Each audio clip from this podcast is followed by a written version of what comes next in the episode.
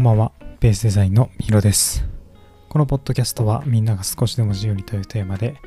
フリーランスデザイナーが等身大の日々を毎日配信するポッドキャストです。今日は気持ちを高めるコツというテーマでお話をしようと思います。えー皆さん、1週間お疲れ様でした。まあ、多くの人が今日金曜日ということで、お仕事が、えー一旦終わって土日の休みが来るのかなと思うんですけど、僕も忙しかったんですけど、なんとか乗り切りました。そんな中でですね、この1週間結構いいモチベーションで仕事をすることができました。というのも、この今日のテーマである気持ちを高める、そういうのが自分の中でうまいことこう噛み合ったからこそ、モチベーション高く、こう忙しくても乗り越えてこれたかなと思っているんですけど、まあ、このポッドキャストもですね、毎日やるわけなんですけど、もちろん平日ね、えー週の5日は連続で継続してやらないといけないといけないんですけど、マイクスタンドを取り入れました。マイクアームってやつですかね。なので、すごく話しやすい位置にマイクがあって、そこに向かって喋っているんですけど、こう新しい道具があると、すごくなんか気持ちが新しくなってワクワクしますね。まあ、それは例えばの話なんですけど、道具だったりとか、まあ、何かことですね。新しいこと。これに挑戦するとやっぱりワクワクしますし、自分のモチベーション、まあ気持ちっていうものを高く保ってるんじゃないかなっていうことを改めて感じています。まあ当たり前っちゃ当たり前なんですけど、今まではそれができていなかったというか、それを意識せずにやっていた時間が確かにあったなと思っていまして、より一層、ま自分の気持ちをこれから高めてね、仕事ができるんじゃないかなと思っています。このポッドキャストもですね、こう、365回、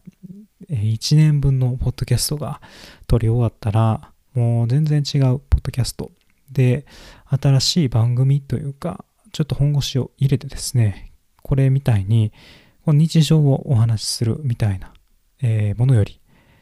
エピソードをしっかりと作り込んで、こう話していく、まあ、プレゼンテーションのように話していくような番組みたいな、えーポッドキャストを撮ろうかななんて思ったりしていて、それを考えるだけでね、すごくワクワクします。こうやって、まあ道具もそうですし、え自分の体験だったり、自分の仕事を新しくしていけば気持ちが高めれますし、これはね、仕事もプライベートも、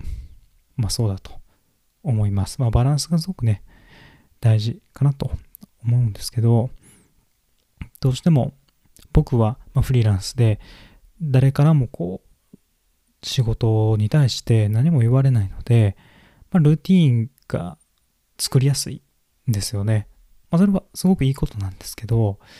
ルーティンだと自分のできることみたいなことが常にやってしまうというか、まあ、楽なこと、楽な方法で続けてしまうんですよね。それだと自身の成長にはつながっていかないし、自分の中でですね、ルーティンの部分と新しいことに挑戦する部分